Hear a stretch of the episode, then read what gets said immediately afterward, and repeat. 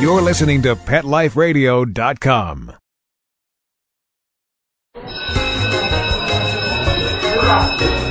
Okay, class, take your seats. I said take your seats. Class, sit. I swear you're all acting like a bunch of animals. Pet Life Radio presents Teacher's Pet, where you'll learn how to understand and communicate with your pet and train them to be the best pet they can be. It's time to see the world from your pet's point of view. So give a tail wagging welcome to your Teacher's Pet host on PetLifeRadio.com. You may even learn a few tricks yourself. Hi, welcome to Teacher's Pet on Pet Life Radio. This is Pia Silvani, Director of Training and Behavior at St. Hubert's Animal Welfare Center in Madison, New Jersey, and your host. I'd like to welcome a very special guest today, Jennifer Shryock. Jennifer is the founder of Dogs and Storks, a national program that prepares families with dogs for life with their new baby. On June 2nd, 2008, Dogs and Storks was written up on the cover page of the Wall Street Journal. Dogs and Storks is a trusted program for families offering educational DVDs since 2002. And being a mother of four, Jennifer offers practical tips and clearly explains how and why preparing before baby arrives helps everyone towards a smoother transition. So this is a really, really important topic um, that you won't want to miss. So before we talk to Jennifer, let's take a short break to hear from our sponsor. So don't go away. Okay, class, grab your tuna flakes, biscuits, and bones. Teacher's Pet will be back in two shakes of a tail right after recess.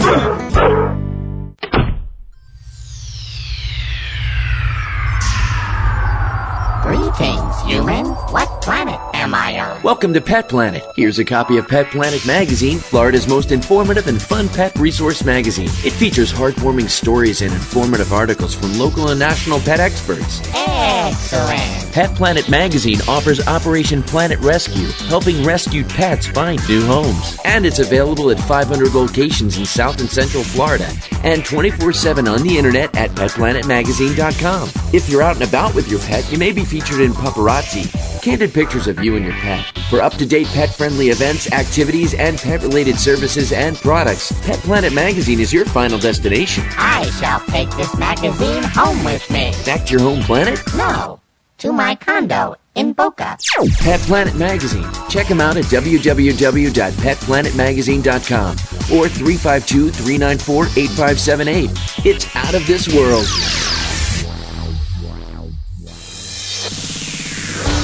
Coast to coast and around the world, it's Oh Behave with Arden Moore. Find out why cats and dogs do the things they do and get the latest buzz from wagging tongues and tails in Rin Tin Tinseltown. From famous pet experts and best-selling authors to television and movie stars, you'll get great tail-wagging pet tips and have a fur-flying fun time. All behave with America's pet edutainer, Arden Moore. Every week on demand. This is the place for a special paparazzi treat. Only on PetLifeRadio.com.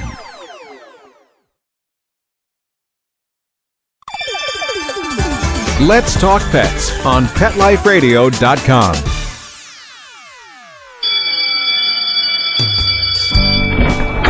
Okay, class, hang up your collars and leashes. Teacher's Pet is back in session. Now park yourselves on the floor. I said park, not bark. Ugh. Okay, Teacher's Pet. Pay attention, there may be a quiz later. Hi, welcome back. This is Pia Silvani, host of Teacher's Pet on Pet Life Radio. I'd like to welcome today's guest, and this is a tough last name for me, Jennifer Shryock, who will be talking to us today about getting ready for life with a new baby. Whether it be your first baby or maybe even your second baby. I mean, maybe your dog was your first baby. But I think the topic's important. Hi, Jennifer. Thanks for joining us. Thank you for having me, Pia. And I was I was just thinking if I had a clicker in my hand, I'd click you. Good job with the name. Oh, yeah, not an easy one. a few weeks ago, we spoke with Colleen Pelar, um, who's a licensed presenter for Dogs and Storks. I was really impressed with what she had to say, and I really wanted to learn more about the program, and I thought it could be beneficial to our audience as well. So, before I ask you particular questions, can you tell us a little bit about the organization and how it got started? Sure. Dogs and Storks started in 2001 when I actually was um, involved in dog rescue. I found so many dogs. I was president of German Shepherd Rescue here locally, and I found so many dogs surrendered due to fears and unknown circumstances and also found a lot of dogs that were returned due to growling or bites that I felt strongly could be prevented. And there just didn't seem to be a lot of information and resources out there that I felt really were helpful for families. So I just started looking into it and decided that we needed a national program so that not only was it recognized in the dog community, but the childbirth community as well. And people had a lot of resources and yeah, that's that started it. That's an important tip too. Yeah, a lot of times people they'll look to the dog community, but not so much. Um, like you said, in hospitals before the baby comes home, before the baby is born. Yeah, and I, lo- I love the fact that you decided to go national with it. So you thought big, you looked at the big picture. I do, and I feel so passionate about this because I believe strongly that if we can provide education to parents, we are doing such a service for the next generation of children and hopefully for the next group of dogs coming through. But I really am passionate about decreasing the number of dogs surrendered due to miscommunication. Hear, hear. I, I'm so in agreement with you. What are some of the main concerns that people have before they bring a baby home? The main concerns usually are things that I'm sure you hear often as well is will the dog accept the baby and will their dog be jealous? These are the top questions. And, you know, if people prepare ahead, we can, we really address a lot of this in the program. Yeah, those are key questions. Uh, that I have found the exact same thing. And you also you wrote you wrote a really interesting article. Does my dog know I'm pregnant? And I never thought about that, but that question does come up. And I get that question quite often. How do you respond to this? Share your information with our audience.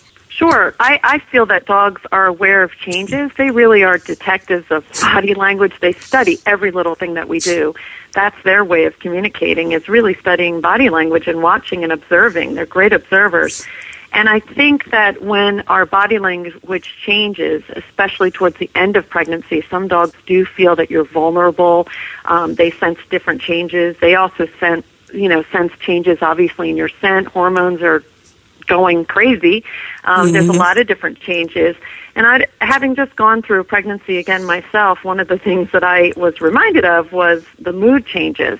And for those of us who might be normally very calm, you know, very stable may have those moments where we're not not as stable during during our pregnancy. And you know i found the, the times that maybe i was more emotional or crying or upset my dogs were definitely more at it. You know that was not normal behavior for me. So they notice a vulnerability and a change. And for some dogs that can really rock their stability and cause them to be concerned.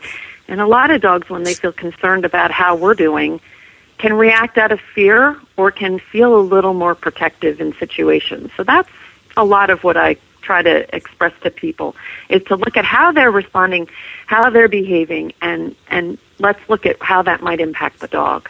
That's fabulous. And I think I want to expand upon that because I had a client whose dog actually started to become nervous eating just breakfast no other meal, just breakfast. So we try to pin it down to something that might have happened, the room, what could it be? And then she said, you know, there was a time, there was one time I was in a really cranky mood and I dropped something and then I got really, really frustrated. It was when the dog was eating his breakfast.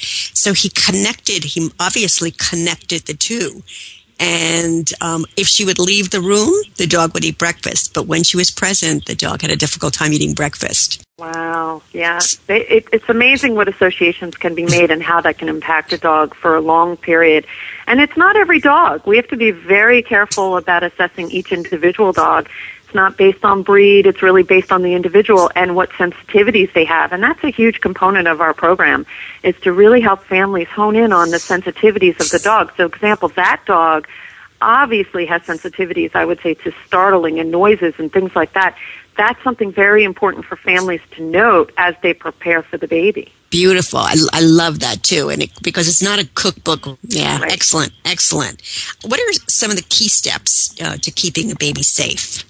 Well, the first thing is obviously 100% supervision. I think when many people bring the baby home, they, you know, it, there's so much going on.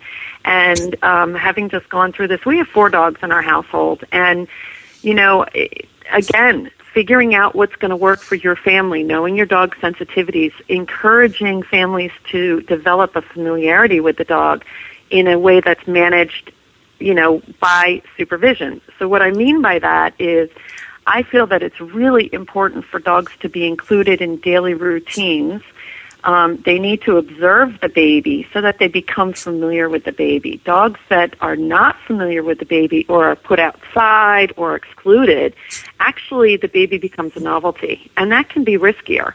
What we want to do is include the dog in ways that they can observe and they can, you know, see the changes, see, smell the, you know, smell, see, hear, all that in the comfort of their trusted person and be rewarded for the appropriate behaviors that we would like to continue. Excellent, uh, excellent. You know that is that is the safest safest thing.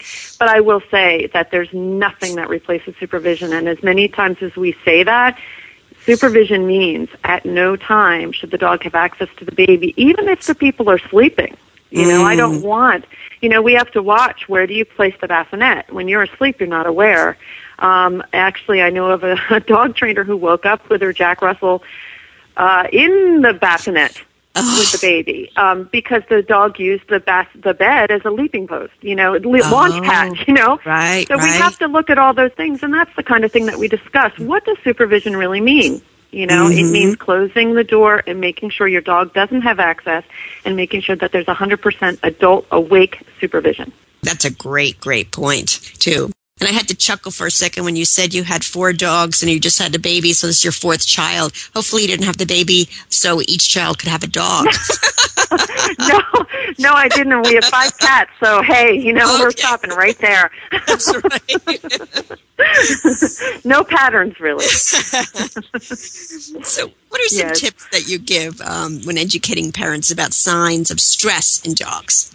Right. There are lots of signs that dogs offer to us that many people are not as familiar with. And, you know, I wasn't familiar with it either. On our website, there's a lot of the pictures that I use in our program that are of uh, my Malamute Shepherd mix.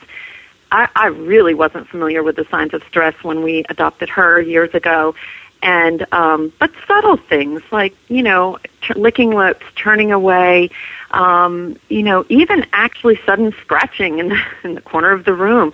Some avoidance behaviors that we look at um, can be signs of stress. There's lots of different things, and we do a lot of education about that in the program and on the DVD, but also any kind of change in behavior. So, for example, if a dog that normally has a ravenous appetite, once you're home with baby in the first months or so, you see a change in that, that would be a, a sign of stress to me dogs that completely avoid the baby 100% don't want to mm-hmm. look don't you know kind of walk on the outskirts of the room don't want to participate any changes in their what i would consider their normal behavior would be signs of stress and things that we need to really look into and and work on for the dog good. Yeah, you're bringing up some really, really good points. And if I'm sure you've come across it, if you have major concerns about a baby coming into a particular household, how do you handle this with expectant parents?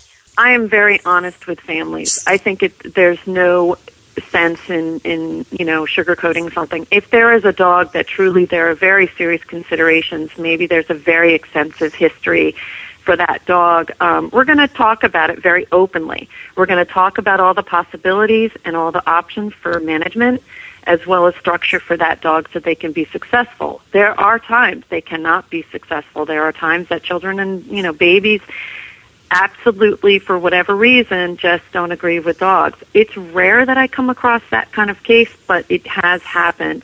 Um, many families have dogs that are adopted and mm-hmm. they have, you know, rescue dogs have prior histories and we just don't know where that is or what are the triggers sometimes until we're in the situation. So we have to be really fair and consider each individual case. But I, I believe in being honest, setting out a plan, working with my families closely, and doing what is right by everybody to decrease the stress.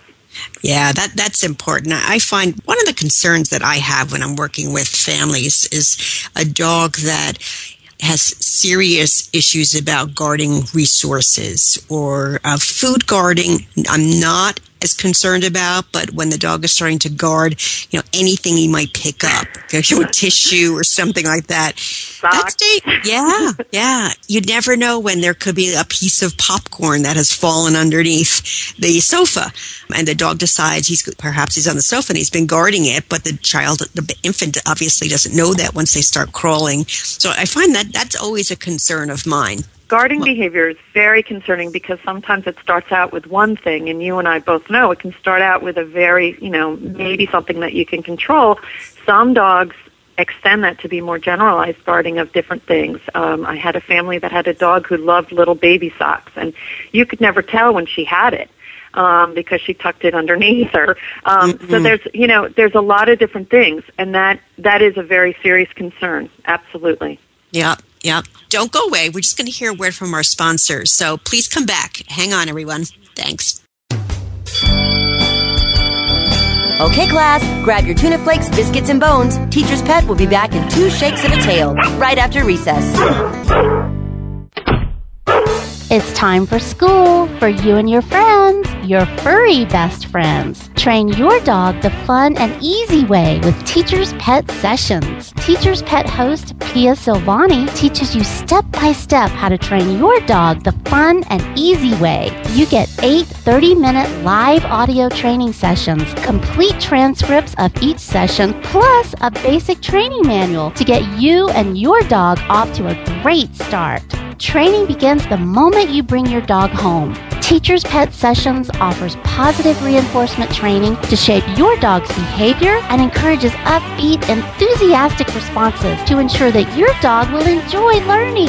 Teacher's Pet Sessions dog training is fun at both ends of the leash. So listen, learn, and laugh with your dog with Teacher's Pet Sessions. Get your copy of Teacher's Pet Sessions Volume 1 today. To order, go to teacherspetsessions.com. Hi, this is Pia Silvani, your host. Bring your dog, tug toy, and treats, and get ready to have some fun. teacherspetsessions.com. Having a rough day? Longing for the dog days of summer? Think your fun furry friend lives a dog's life? Well, find out everything you're begging to know as Pet Life Radio presents It's a Doggy Dog World with pet expert and award winning author Liz Palika.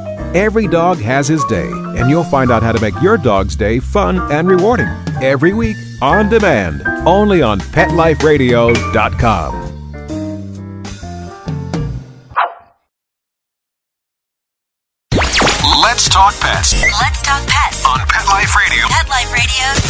PetLifeRadio.com.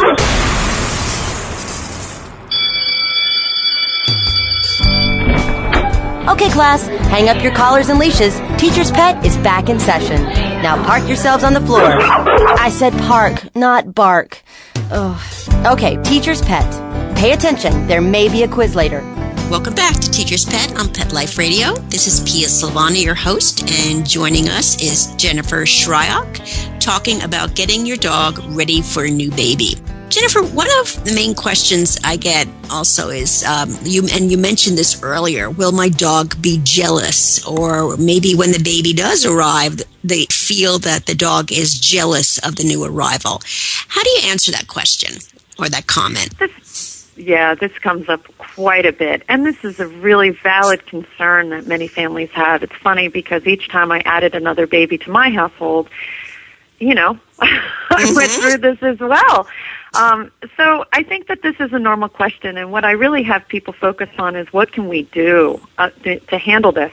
So it's not so much maybe that your dog is jealous. It really is more about what has worked for the dog up to that point with getting your attention. I mean, jealousy is really, you know, what? It's based on attention.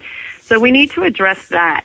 What has worked to get your attention and will those things still work? So for example, if you're sitting and watching TV every single night and your dog comes over with a soggy tennis ball and drops it in your lap, when you're nursing baby or you're tending to baby, will that be appropriate or will that get you to say, no, go lay down? No, you know, or, or redirect the dog. We really want to look at how people are going to handle those behaviors, um, identify the ones that are no longer going to be practicable, practical or convenient, and give the dog an alternative way to um, seek your behavior that's going to work for everybody and be safe. Perfect. You know, so that's the biggest thing is dogs. I, I've been in homes, Pia, where a dog will continuously offer behaviors that have worked before to no avail, and and they keep going through their repertoire until finally they pee on the floor and say, you know, that works. Mm-hmm, you know, because it does. Ne- dogs will work for negative behavior, and you know, we really want to avoid people avoid uh, the person feeling like they need to correct the dog when they come over. And I have to say, when you bring home a newborn and your dog comes over and seeks attention by putting their paw on your lap, that's not going to get a happy greeting. Right. We really want to help eliminate those behaviors before baby's there. Yeah, that's such a good point because so many people, and you probably have found this too. I I have a, a case right now. She's due in two weeks, and they want to try to change the dog's behavior in a very short period of time before baby comes home. And I so agree with you. The earlier they start, the better. I mean, don't wait until you think there's a problem or there has been a problem and now you're starting to panic. Absolutely. I love working. I, I even work with families who are adopting, and some of the families that I work with, we work well ahead of time.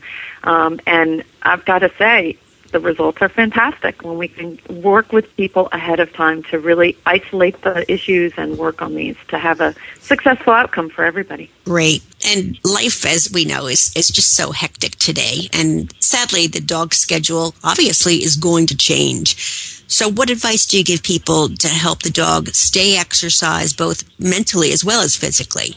I really encourage families to ditch their dog food bowl. Okay. you know, not use the dog food bowl as long as there's not a medical need for that dog to eat at a specific time of day, and some dogs have that need. Then I encourage people to measure out their food in the morning and use it throughout the day for mental stimulation and activities. There's a lot of, you know, a lot of wasted time when we just throw the food in the bowl and and dog scarfs it down very quickly. We can be using that food to reinforce the behaviors that we want. Um, one of the things that I do is a kibble fetch. You know, I can be nursing my baby and toss a kibble, and Windsor, um, our rescued pit bull, runs and gets the kibble, comes back, sits. I toss another, runs, comes back, sits. It it wears him out. You know, there's a lot of different things that we encourage families to do to use the food, but we don't want to put the pounds on. You know, we Right. don't want that to happen. So we really want to use the food throughout the day. Um, there's plenty of frozen food, dis- I mean, food dispensing toys that we can do. I freeze them, obviously. I always say frozen food dispensing toys.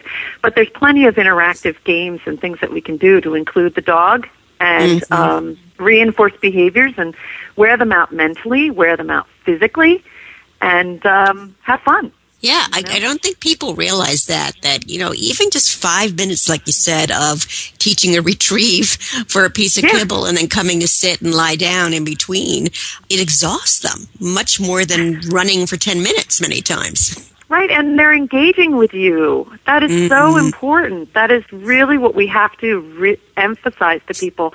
When you have the baby in the first three months, you really want to include the dog as much as possible.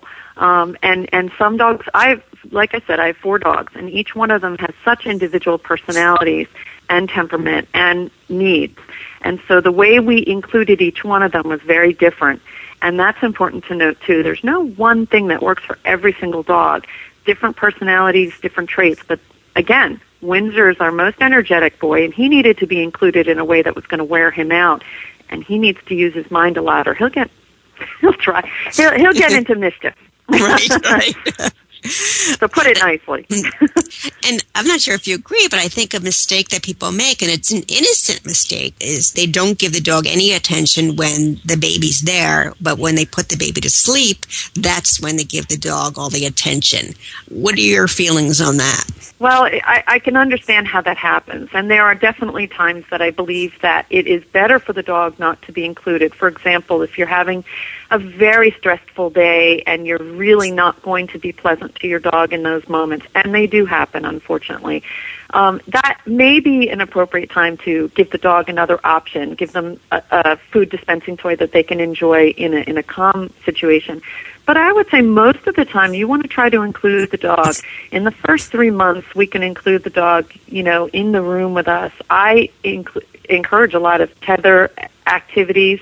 Um, that's one way. If you don't want them directly underfoot, um, if you've practiced a place command, that's a fantastic way so that they can observe and you can toss treats or you can talk to them or they can just be enjoying something that they enjoy.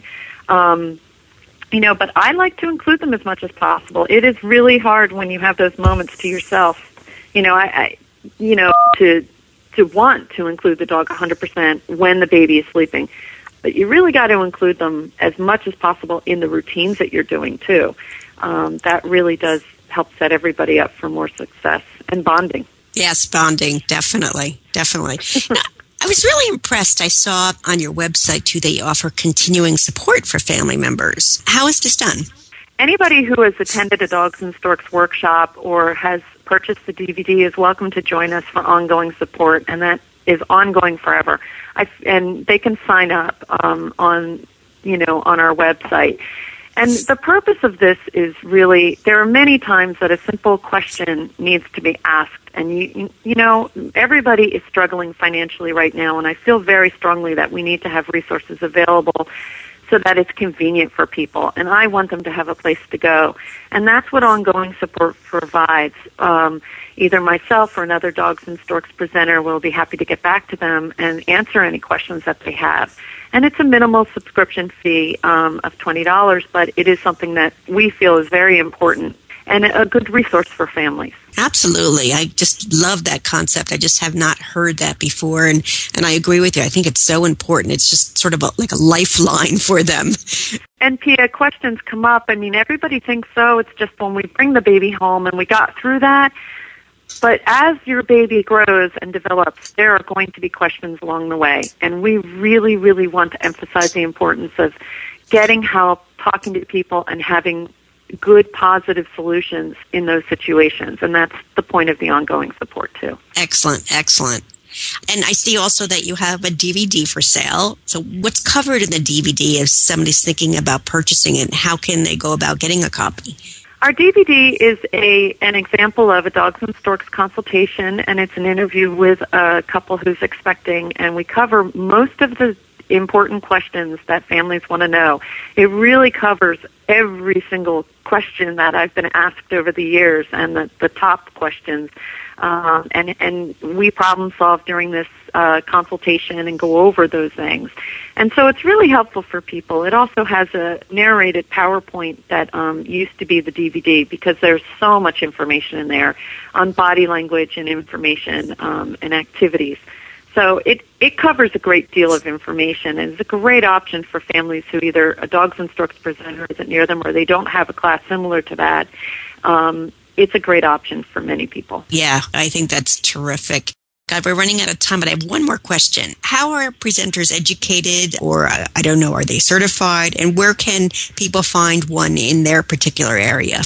Dogs and storks presenters need to come with an extensive already, you know, strong dog behavior background because they are working in situations where there might be aggression and other things that are very complex and complicated. We do provide ongoing support and education via teleconferences throughout the year and other classes um, that I offer to our presenters only. It's important we stay current in all the the baby equipment trends and the different changes, um, and and that's something that I really prioritize for presenters.